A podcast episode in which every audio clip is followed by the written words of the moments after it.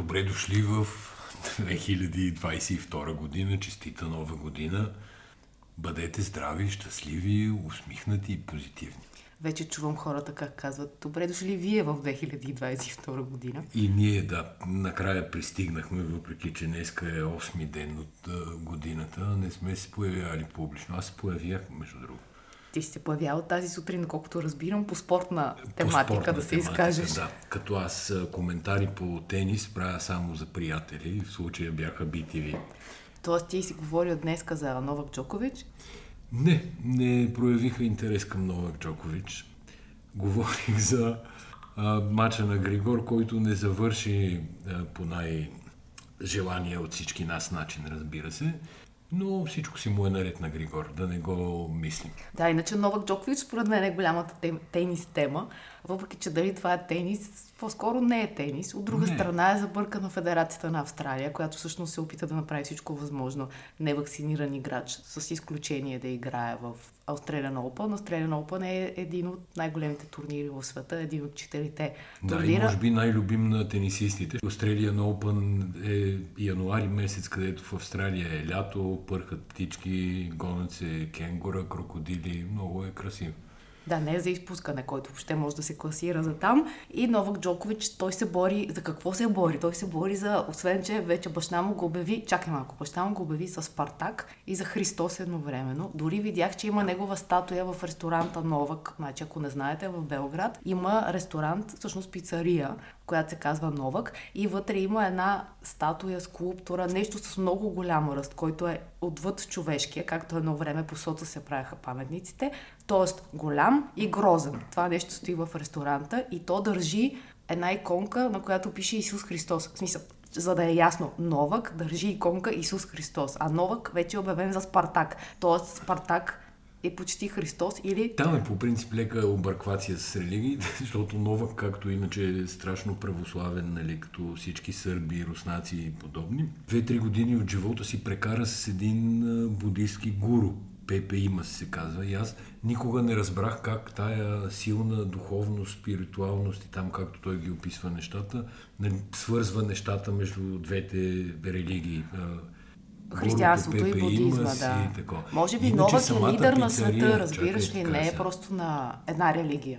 Това го казва баща му, нищо не откриваш ти. Баща му казва, че Ноле, Ноле е а, лидер на новия свят. Месия, може би, лидер е слабо. А иначе самата пицария, това е пицарията, с която баща му му е издържал кариерата, така да се каже. И аз мятам скоро самата пицария, сърбите да, да й придадат статут на храм.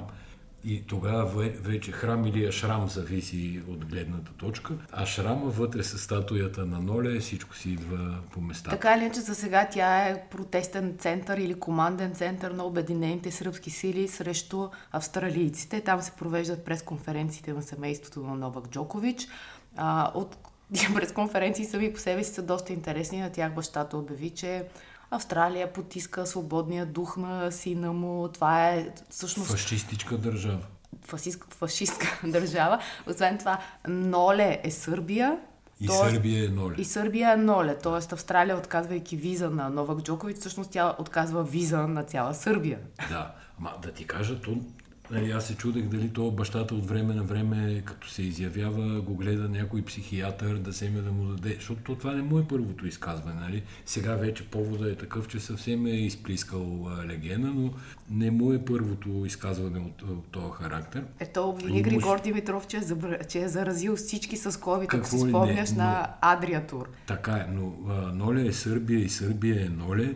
Това не е сега само този Сърджан Джокович да го говори бащата, ами и Вучич, и той се присъединил и премиерката там Ана Барнабич, Бърнабич, ли как се казваше, търсят се дипломатически канали да го отърват а, Нолето от Зандана, а между другото той не е в никакъв Зандан, той може да си тръгне по всяко време, той е настанен в един хотел, в който са настанени и други хора с неизяснен визов статус. Сега има, разбира се, тънката подробност, че ако си тръгне без да обжалва, няма да има право 3 години да кандидатства за виза. Не звучи добре. Не звучи добре, защото Australian Open всяка година е в Австралия, не е на, не е на друго място.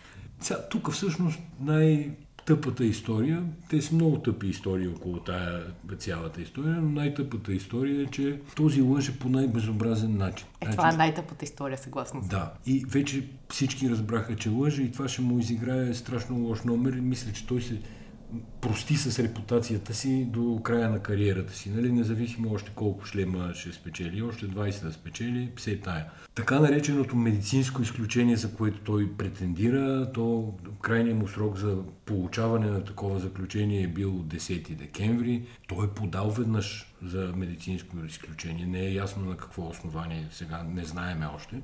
И то му е било отказано. След което на 16 нали, се твърди, че се заразява още един път а, от COVID, в смисъл заразява се от COVID, преболедува на 30 януари, на 30 декември вече е фит и тенис в Австралия му казват заповядай да играеш. Да, обаче между време се появиха снимки в Инстаграм, които показват, че живота на Ноля не е в карантина между 16 и 30 в тия 14 дни. И той дори да колкото и да е внимавал, всъщност, когато си толкова известен, не можеш да предположиш къде и кой си е пуснал снимка с тебе. Такива са случаите с него. Може би най-скандалното е, че всъщност на 16 той разбира, че има положителен PCR тест. тест. Да, същия ден на негово име е открита марка в Сърбия, което е... то е единствен... Ти, близо до, слушай, слушай. до божествяване. Той е единственият тенисист, който има марка с лика си. Така пише в тенис кафе, не знам дали е истина. А на следващия ден в собствения си клуб той награждава млади деца таланти. Това е на 17 това вече е с, положителен PCR тест. На После е сниман... от събитията никой не носи никакви маски, между другото, самия Новак също. Да, след това на 25-ти го снимат да играят тенис на улицата с един друг спортист си разиграват, без да са облечени с тенис дрехи. Въобще много малък ресърч ти трябва половин час някъде, да, за да видиш, че... живот, който молето води, всичко... Че, че цялата всичко версия е съшита да. с бели конци. Какъв е извода? Извода е, че тук на Балканите са много особени хора, това искам да ти кажа. Той сега от една страна става вече някакъв герой от типа на Найджел Фарач. И не казвам случайно Найджел е, Фарач, не защото случайно, да. Фарач се е обадил за да го защити. Да, да, след като уреди Фараш британците там да излязат от Европейски съюз, сега е ред да освобождава и други народи вече. Единственото, което ме е яд, че сутринта гледах едно интервю с Красимир Каракчанов по BTV при Жени Марчева. Тя го пита за Казахстан. Ако се беше сетила да му зададе едно изречение за Сърбия, сигурна съм, че щеше да има много интересен 100%, 100%. Абе, мен единствено ме е яд, че то прекрасен, подреден, луксозен, богат и страхотен за гледане и за игране спорт, се оселяни се по този начин, буквално с тук събитията от последните 4-5 дена. На спорта ще му мине, де, но оселяняването ще се запомни, аз съм сигурен. Да ти кажа нещо от Каракачан в тази сутрин. Не, чакай сега, като говорим. Моля за... ти се, той произведе новина, която не съществува никъде, не, разбираш ли? Трябва да продължим на темата божества и по-скоро... Каракачанов не е ли? Не, те ли, не, си, не се ли? Каракачанов е един готов Буда, ще го излеят скоро, според мене. Но да разкажеш ти за този тайландски принц, крал или нещо подобно, който също има статут на божество, ако го обидиш 35 години лежиш в калуша в Тайланд, а той всъщност управлява по един особено весел начин, управлява Тайланд от Бавария някъде, от Гармиш Партенкирхен, от Мюнхен, от подобни места, на които си е накупил имоти. Ами аз четох в немските медии, че те го определят като най-богатия баварец, а там все пак да припомним се намира фамилията БМВ и се е позаселил там трайно, като той е учил в Германия някога. Е, какво ти разкажеш за него? Пълен ексцентрик, безкрайно богат. Може... 40 милиарда му е състоянието. С много жени, с харем и с някакво напълно скандално поведение. Да, да жени по... се, развежда се, дава им титли. За, после стюардеса. Да, на стюардеса. За танцорка. Да, и дава титла благородническа, след три дена и се разсърдва, отнема и титлата, след една седмица я връща пак. Изобщо някакви панаири, а, също твърде забавни и твърде интересни, но там сме публикували в сайта една снимка, в която той е с някакъв Кроп топ. Ти ще кажеш потник или какво. Кроп топ с татуировки. А иначе не е първа младост, той пича към 70 годишен. Мисля, че е роден 52 година. Еми да, 69 значи. Но въобще защо говорим за него? Защото в един малък скандал се е развихрил, без аз въобще да разбера за това, но научихме от не, за него от Тоф Нюс. Волен Сидеров е казал, че май нападат България или нещо подобно се случва, защото е имало уведомление от министъра на отбраната, че България дава въздушен коридор на в случая става дума всъщност на принца на Тайланд, който отива в Германия, където така. учи принца е сина на този с кроп топа и татуировките. На 5 януари Министерство на отбраната обявява, че Стефан Янев е разрешил прелитането на чуждестранен военен самолет, който да превозва граждански лица. И на тази база, на тази информация, Волен Сидоров, като прочита а, военен самолет и се хваща за клавиатурата и почва да пише някакви неща в а, Фейсбук. Между другото, само една скоба, знаеш ли защо е военен самолет? Защото този кара изтребител. Да, знам, защото бащата да. всъщност е учил за пилот в, Точно така. в Германия. И той си продължава да управлява и до сега военни самолети и има собствен Boeing 737, в който си вози пуделите. Той има много пудели. И по тая линия, като кажеш за Волен Сидоров, аз веднага се сетих за сюжетната линия с пуделите на а ти знаеш ли, че той е присъдил военна титла маршал от военно-въздушните сили на един пудел Фуфу, който пудел обаче през 2015 година умря и в Тайланд е имало 4 дни траур за пудела Фуфу. Искам да ти кажа, че четох тая новина при нас и единственото, което нали, освен а, бурен смях, който ме напушваше, единственото, което си представях е как се прави по живота на този човек сериал от типа на Екатерина Велика по HBO. Да, това, това би било страхотно. Същата, а, същата пародия.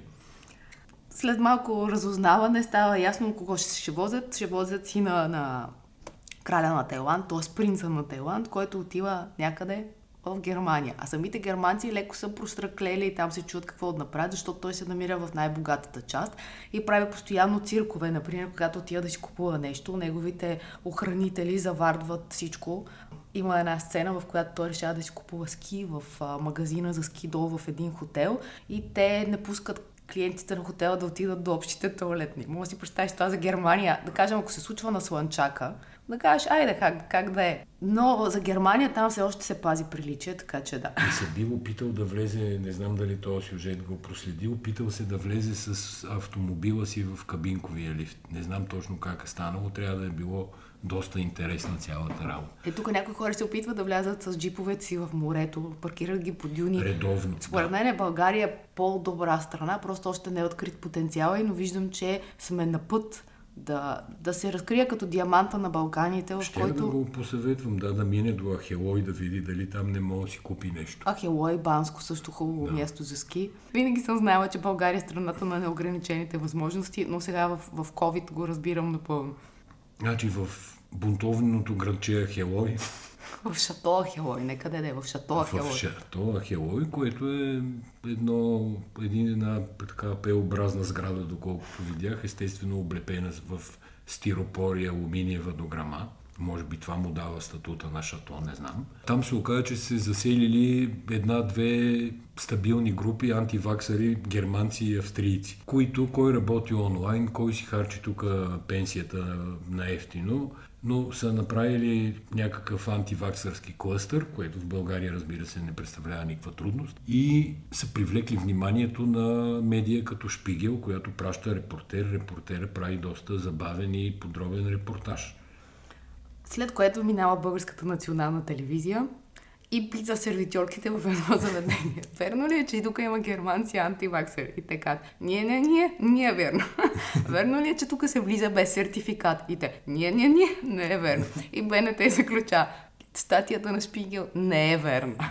Сега въпросът е на кого да вярваме. На БНТ или на Шпигел. Аз в случай избирам да вярвам на германците, каквото и да си говори. Между другото, висят във въздуха, или поне за мен висят във въздуха, някакви 1200 британци, на които им са отказани е, достъп до зимни курорти из Европа и ги чакаме тук в България. Ама до там прочетох, не съм 100% сигурен. Ако вземат да кацнат и отидат в Банско, другата седмица предполагам, че влезат в различни статистики, може и в подкаста да влязат, зависи как се държат. Та българските курорти всъщност какво се оказва? Че там можеш да наемеш дългосрочно ефтин имот, да живееш добре, да ходиш на заведение, да пиеш ефтин алкохол, да се забавляваш цяла нощ. И всъщност България е една дестинация, много привлекателна за хора, които не се притесняват от COVID. А такива има навсякъде по света, ако се съди по протестите, които се формираха и в Германия, и в Австрия. Да, си и къде ли не. какъв туристически център мога да станем. този абсолютно непроизносимо име тайландския крал така. да, да се засели в Акелой Жомар Токаев от Казахстан да дойде да емигрира в обзор, защото там не е ясно какво става и не е ясно той дали е изобщо в страната. Нали, също чули са нашите зрители, че избухнаха. Нямаме зрители, бе, само слушатели имаме. Е много жалко. Ще си направим и зрители, не се притеснявай. Но са чули нашите слушатели, че избухнаха едни размерици в иначе стабилен Казахстан този го търсят сега Жомар Токаев. Публикуват се разни пресъобщения от негово име, но никой не може да гарантира, че се намира в Казахстан. Но междувременно руски освободители и умиротворители отидоха там. Там много не се знае там в момента кой пие, кой плаща. Добре, вече мога да ти кажа, усещам, че мога да ти кажа новината от Каракачанов тази сутрин. Тя е за Казахстан. За българския Буда. да. Той съобщи, най, ама с най- най-спокойно и най-инфор... с най-възможно най-информирания си тон, каза, че имал 18 обезглавени полицаи от страна на протестиращите, които са обезглавили 18 полицаи. Той, разбира се, Каракчанов беше на страната на руската сила, която отива там да помогне. Той в България си беше на страната на руската сила, докато имаше някаква дума в българската политика. Не ме изненадваш. Продължава да си е на същата страна и при числото 18, аз казвам, това не е възможно да са 18. И почвам да търся, виждам, че става дума за един полицай. Казахстанската БНТ е съобщила за двама обезглавени, но 18 общо жертвите полицейските, от полицейските сили са 12. Ма жертви, жертви. А той говори за 18. И тогава си помислих, може ли всеки да ходи по телевизиите и да говори каквото му падне? Може. Виждали сме Мангаров, виждали сме а, включително и Бойко Борисов, между другото, с ваксините си теклия срок на годност, а, глобите за непостроената връзка с Гърция. Интерконектора. Интерконектора. И какво ли не, и ми хрумна една идея, че според мен може да се направи един ап, в който на говорещите глави и кореми, го на говорещите глави да им се поставя рейтинг. И в момента, в който ти изтресеш много големи глупости в ефира, вече да имаш отрицателен рейтинг и да не могат да те канят известно време. Примерно да си наказан. Това е, има такъв ап, това е Фейсбук. Нямам Фейсбук, не знам. Обаче представи си сега, казва Каракчанов този проверим факт. И тогава той трябва да получи негативна оценка и да не може да бъде поканен утре в нова телевизия. А сега в момента се спазва някакъв невидим баланс. Днеска Джамбаски е бил в нова, Каракчанов е бил по BTV, да, което е самия факт. на ВМРО, като предполагам ги канят колегите като уж някакви специалисти по Македония. Ма сега ние до тук, нали, майтап, майтап. Ама Каракачанов е Ченгел Често, който, е, се, който се е занимавал професионално, професионално смисъл на, като човек на държавна сигурност с темата Македония. Добре, да си продължа там идеята. Представи си анализатори. Идеята, пред... да, да не ставам сериозен. Представи си анализатори, които дават грешни прогнози. И тогава ти им слагаш всички хора, това не може да са двама-трима човека, това всички, които имат някакво отношение, гласуват, им слагат червени точки или минуси и той човек, той вече няма да има имидж, защото това е имиджа. Дали всъщност твоята информация, която ти даваш, влияе на хората и дали е правилна и достоверна информация. това е, ти описваш сега китайския социален рейтинг. Ама какъв китайски? Ама, много ама, интересно ама чакай малко сега. Истината, какво, Китай, какво ще има с комунизма в Китай? Не може човек да излезе и да изпляска някаква откровенна глупост. Не може, но то затова са журналистите. Например, аз гледах... Ама няма сега типа и журналисти искаш да има. Дай всичко да са... Включвания в сряда от Народното събрание. Нали? Първи ден, нова сесия, нов сезон, нова булка, нов късмет. И под нас е журналистка, известна журналистка от голяма телевизия. Нали? Наредила там трима-четирима от всяка парламентарна група и като в браснарница. Поднася микрофон и примерно един от ГЕРБ казва ние още в началото на вакцинационния период, когато се измислиха вакцините, ГЕРБ осигури всички възможни вакцини за българите. Което е очевидна лъжа, нали? Всички знаеме, че те не бяха поръчали Pfizer, че само единствено AstraZeneca се пробутваше тук. До февруари, когато се разбра, че има някакви проблеми с тази AstraZeneca, държавите в Европа почнаха да я спират, отлагат, забавят и така нататък. Ето веднага му светва минус една точка от публичния рейтинг за лъжа. Да, но според мен на репортерката трябва да светне, защото аз не смятам, че е редно една медия е така просто да дава микрофон и всеки да плещи каквото завърне. Нали, както казваш ти самата, напълно проверими ясни, публични, обществени факти. Да, обаче дай сметка, че не винаги можеш да провериш точно колко са умрелите полицаи в ефир и не всеки редактор може на момента да провери. Ясно, че нещо не е точно така, и, ама все пак не знаеш жертвите по именно. И той излиза с някакви полуистини. Да, наистина е имал безглавен полицай. И с тези полуистини манипулира общественото мнение. Ама това е само той в днешното си а, интервю, той из, из, излъчи, не ми как се казва, изказа поне 10 неистини. Казвам две женски имена в едно изречение. Елизабет Холмс и Гелейн Максуел. И двете получиха присъдни тази седмица. Много интересни личности. Какво знаеш за тях? И какво да му е интересно сега? Гелейн Максуел, ако трябва най-просто да обясна историята, твърде много е обичала гаджето си, в случая Епстин. Джефри Епстин. Да, и му е водила млади момичета да го обслужват сексуално. Добре, още е, че те са две грандиозни дела, които привличат вниманието на международната общност и в които са забъркани много известни личности. В това за Епстин е сина на британската кралица. Принц в... Андри. Да, а в делото за Елизабет Холмс от държавни секретари на САЩ през основателя на Oracle, който инвестира в бизнеса на Елизабет Холмс. Накратко... Обамите, Кисинджер. Кисинджер, точно така. Накратко какво прави Елизабет Холмс? Тя прави една пирамида, в която събира огромни пари от най-различни инвеститори, като обещава, че може да направи съвременни кръвни тестове, които от най-различни изнесени от болници локации, например супермаркети, могат в рамките на минути да ви вземат кръв и да обявят дали имате някакво голямо заболяване, тежко или нямате. И това е революция. Тя се снима по кориците на Forbes, участва в благотворителни вечери, участва в бизнес форуми и е голяма звезда, докато не се спуква балона. А защо ги сложих двете, ги преравних една на друга? Защото всъщност в, и в делото на Епстин, и в това за Теранус, се оказа, че тези жени са злите гении. Тази Джефри Епстин беше признат за виновен, той се самоуби в затвора. За него, между другото, има много интересен филм, който Тоест, е в Netflix. Нещо обратно, обратно мито, защото винаги мъжете са смятани, смятани за престъпници и за злодеи, а в случая са две, две жени. Да, точно, това ли казваш? Точно така, това казвам, да. Като за Гилейн Максуел, не очакваш, че една жена би могла да склонява 12 годишни, 14-16 годишни момичета към проституция и да участва в канал. За... Тя ги води на партията, където ги предлага на богати мъже. По същество това прави. А при Елизабет Холмс, за нея впечатляващото е, че тя, откакто се води делото, успя да се ожени и то за един доста богат пич, който е наследник на една хотелска верига в Иванс Хотел Груп, се казва.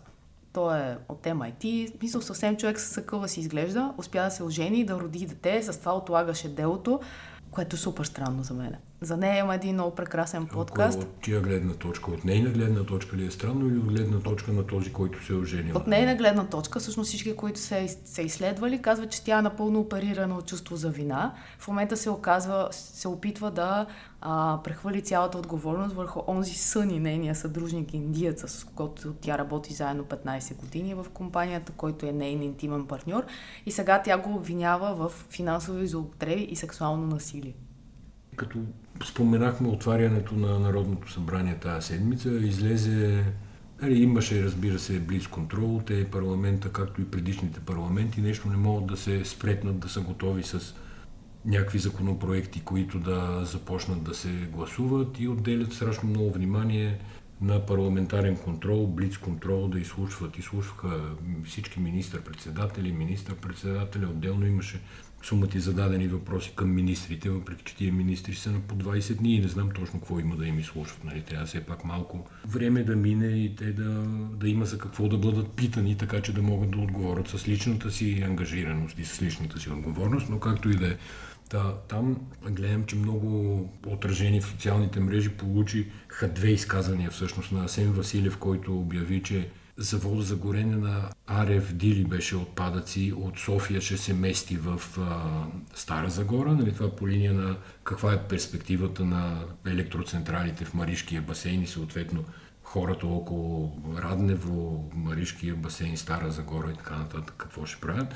Тоест той каза, че там ще се премести такъв а, завод. Каза нещо много умно или по-точно аргументира се много умно, защо там няма да има парагазова централа. На мен това много ми хареса а именно защото не можем от централа напълно независимо от външния свят гориво, каквато е в момента мариците, нали, те работят с лигнитните въглища на Маришкия басейн, на рудниците.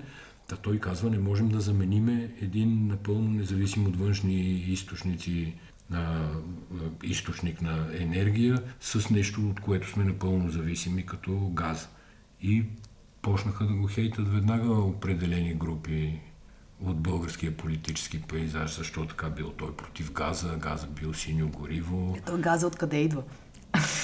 И аз не знам откъде идва. Чуда се откъде ли идва газа.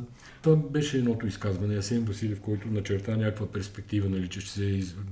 произвеждат батерии в Маришкия басейн, ще има и другото изказване беше на Борислав Сандов, който каза, че било крайно време да се реши по някакъв начин въпроса с пластмасовите отпадъци и че обмислят начин по който да се въведат вендинг машини, на които да могат да се връщат пластмасовите бутилки.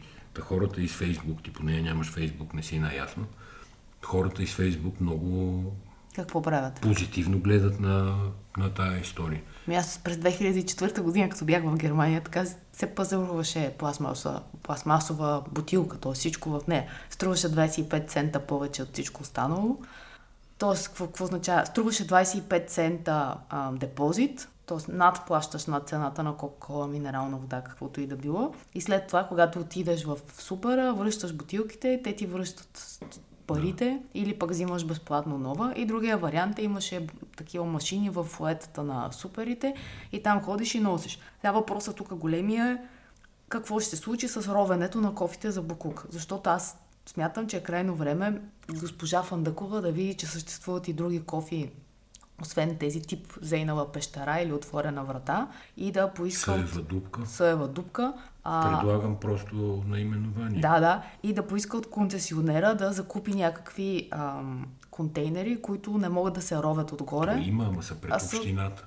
Е, сега пред общината. Има такива три контейнера, мога и като излеземе, после ще ги покажа къде Аз много са. добре ги знам с малка дупка отгоре, които отдолу се отварят и да. по, цяла, по цял свят съществуват и други кофи за букук, защото ако се направи това с депозитите за пластмасата, което аз също одобрявам, то означава, че много хора, които и сега ровят по кофите, ще тръгнат да събират пластмаса, за да могат да ходят да я осребряват след това и да взимат пари. Друго исках да кажа аз. Иначе приемам много добре това, което ти казваш, особено за съевата дупка, там пещерата и кофите за Бог. Твърде много хора, от моя гледна точка, вече започват да стават внимателни към това, включително къде инвестират парите си, особено в този период, в който и за България, нали, навънка е малко по-различно, но в България инвестиционни альтернативи реално няма. Но забелязвам, че много хора, включително наши познати от нашите среди, примерно предпочитат да си купат два еднообразни продукта, те биха го купили от място, на което фирмата, производителя или търговеца заявява някаква ангажираност към природата. Тя разбира се, това на бизнес език се нарича зелена сделка, има страшно много страшно много бизнес влачи тази зелена сделка, която ще стане всъщност много хубава, ако, както се говори сега, признаят и ядрената енергия за, за зелена енергия и за устойчива енергия, защото не виждам всъщност защо. О, да не те чуват братята германци там не се приемат добре такива Еми ще си говорим с братята германци след една година. Те си спряха 4 гигавата в началото на тази година да видим какво ще става. Нали, знаеш, че си партнираме с ОББ и в сайта, и в подкаста те имат два, мисля, фонда, които са за инвестиции, специално в бизнеси, портфейлни инвестиции става дума, които са за инвестиции в компании, които са свързани по един или друг начин с опазване на природа, с водните ресурси, разработване, запазване, развиване на водните ресурси. Това е според мен хитра идея от тяхна страна, именно защото смятам, че има вече някаква критична маса хора, които биха предпочели един или друг инвестиционен фонд, заради това, че единия, например, е с а, съзнание за а, бъдещето на природа. Ако искате да прочетете малко повече за това, можете да видите на сайта на ОББ, ОББ Asset Management, където са представени фондовете. Става дума за това да инвестирате в а, компании, които не хабят природ, природни ресурси, например не, не са много водоемки, така ли се казва? Водоенергоемки. Да. Да, няма бизнеси с въглища и такъв тип, да ги наречем, да ги наречем стари бизнеси. Между другото, аз като прочетох при нас, мислех, че е леко Мики Маус и такава корпоративна социална отговорност и пиар история, както не малко компании правят действително. Но прочетох по-внимателно и двата материала, които има при нас и разбирам, че самите фондове на ОББ достатъчно добре се аргументират и достатъчно са убедителни в това, към, че насочват инвестициите наистина към бизнеси, свързани с кръгова економика, устойчиво развитие и така нататък. Да минем на какво гледаме или да обсъдим преброяването? Дай да минем на какво гледаме. Да, така. Да, какво гледаме? Много гледаме, както се, както се разбира по празниците. Е, но то сигурно не сме сами, така да се каже. Всички много са гледали по празниците или интересно какво са гледали? Да, гледахме новогодишната програма. Да, даже и писахме за новогодишната програма и мисля, че каквото гледахме, всичко сме си написали.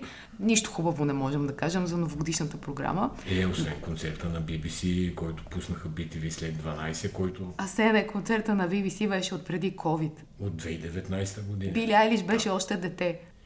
Били Айлиш, Майли Сайрас, там видяхме яки звезди. Да, моля те. Да, истинската Майли Сайрас, искам да кажа, сегашната, Майли Сайрас да. е водила новогодишната програма на NBC и да ме изпяла едно парче с Бранди Карлайл, парчето е на Бранди и се казва The Story и то чупи интернета. Има с пълно основание. Огромен брой гледания, значи, на мен коментари. Карл Айл не ми беше известна, докато не я видях заедно с Майли Сайрас на сцената, но се оказва, че за Америка тя е мега звезда. Те са малко подобен типаж двете. И то парчето е нали, куплет, припев, куплет, припев, да кажем, тя, нали, да не се пише голям специалист, но тази Бранди свири на китара, започва да пее, изпява, да кажем, първия куплет. И веднага след това, естествено, се включва Майли да изпее втория куплет. Да, и тя като отваря това гласище. Значи все едно, че са я включили в Аецко злодуй. В... Не, в парогазова централа. Или в парогазова централа. На, наистина, заряда, който това момиче има, не може да се сравни с нищо. Както казах, щупила е интернета. Продуцент на Saturday Night Live, което всъщност е било шоуто, е Лорн Майкълс. И аз ако имах телевизия, значи до сега не знам дали забелязах, че зададох рейтинг на, на говорещите глави, а, да, някакво да, министерство по данните. Папче, да. да. И сега ако имах и телевизия mm-hmm. с пари, бих го поканила е този човек от сега да го видам. Ало, Лорн, колко ще ми вземеш да направиш новогодишната програма на една тук балканска държава с 6 милиона и половина няма застаряващо да се, няма население. Да се справи тук, не. Не, не. Трябва да го запознаеш, например, с цялата история за пицарията на Джокович, национализма, чалгата. Ама ето, виждаш ли, това брена. е основната грешка и на българската телевизия. Те представят нова година като селски празник. Нещо, което се случва битово тук в малка България, както обичат да я наричат. А нова година е празник навсякъде по света. Той няма нищо българско и родно не трябва да има в него. Той трябва да е един голям купон на всички държави едновременно, които сменят календара и празнуват. Значи някой фолклорист ще ти опонира много. Защо? Аз няма, защото съм забравил, въпреки че съм учил един семестър фолклор на време. Ма какво ще има фолклора с нова година? Ето кажеш, че нова година нямала нищо българско. Има си, тук има сурвакари, кукери, той е ония. Ма телевизионната програма, тя трябва да е космополитна. Тя трябва да отваря очите на хората към е, другия свят, за, а не да те... космос? За кой Чакай космос? малко. Не може телевизора да те, да, да, те, да те води в той те води само на село, разбираш, ти като пуснеш телевизора и там има някакви истории. Абе, само хора по потури, това е така. Да, а, а телевизора той трябва да ти е врата към света, прозорец или каквото искаш, какво, каквото решиш ползвай. То трябва да ти дава повече, отколкото ти имаш. Че ти кажа за хората по потури, че се подсетих сам. На 6 януари богоявление, хвърля се кръст, хора се, там какво беше, хвърля се кръст във вода, Калофер се организира някакво мега събитие, в което се събират а, хора от цяла България, играят хоро в а, ледената Мъжкото вода. хоро. Да, тая година не беше много ледена, защото беше топло, но така да е, играят и от това става, нямам нищо против това, но първо това не мога да е национална новина, това хоро. И после, за срам на самия Калофер, баш на 6 януари е роден техният съгражданин Христо Ботев. И аз не мога да проумея защо Калофер прави а, селско хоро, лъже, че са традиции. Това са традиции, колкото беха традиции нестинарките на Слънчев бряг, там като дойдат германците. И колкото рус, шопската и руската да, салата. И те играят по някакви въглени там, които не знам истински ли бяха даже или не бяха, както и да е. Но това е толкова древна традиция. Вместо този град да стане на 6 януари символ наистина на българския ум, на българския интелект, на този голям човек и революционер, на този фантастичен поет, признат от световни светила, превеждан, вкарван в енциклопедии и така нататък. Това е същия Калофер, в който се е родил Ботев. Don't look up. Don't look up. Е, какво да кажа сега за Don't Look Up? То не ми се говори, защото да, стана някакъв фейсбук фолклор по това Don't Look Up. Нали? Е, Интелектуалците са разделени, както обикновено ни го харесват, други не го харесват. Някои гледам, че изобщо не са го и разбрали, смятат, че това е такъв а, филм а, апокалиптичен, в който се говори за края на света. При това сериозни хора, аз даже Ма не всеки трябва да има добър вкус за филми, Асене. Това качество се развива с много гледане. То това не е, даже не бих казал, че е добър филм. Това е уникален, такъв мрачен абсурд, черна абсурдистка комедия за целия фалш и огромния въздушен балон, в който представлява света в момента. Би го нарекла и някакво... економиката, и иновациите, и откритията, и медиите, и космоса.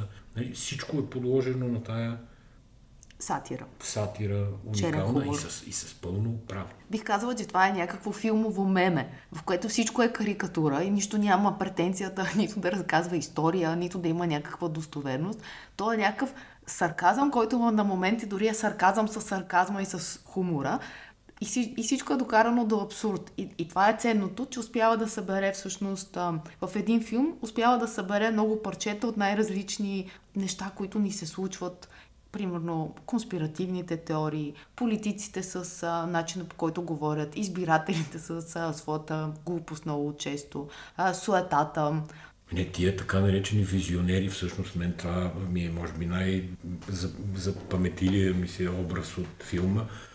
Илон Мъск, Безос и така нататък, Стив Джобс, които са събрани в един образ всъщност, който е абсолютен празнодумец, егоцентричен, обидчив, дрънка някакви кухи фрази, не му работи нищо от там, което, нали, защото той се ангажира да чрез неговата визионерска технология да се оправи там. Един метеорит лети всъщност към Земята и нали, Земята евентуално ще го спира да не се блъсне. Но той видя бизнес в това да го спаси, защото нямаше суровини Да, за чипове. дори Той реши, че ако разбие да, метеорита... това не му проработи технологията да го, да го разбие и да, го, да, и да направи от него бизнес. А Нали, не, до най-смешно е беше, когато някой му каза, че е бизнесмен и той каза, аз не съм бизнесмен, много обиден, аз съм визионер. Да, да, точно. И всичките там, а, Angel фондове, стартъпи, уникорни, всичко беше вкарано в тая а, сатирична мелница, иронична мелница. Да, гледаме, гледахме един хубав криминален сериал по HBO, Гол, който се казва Убийствата в.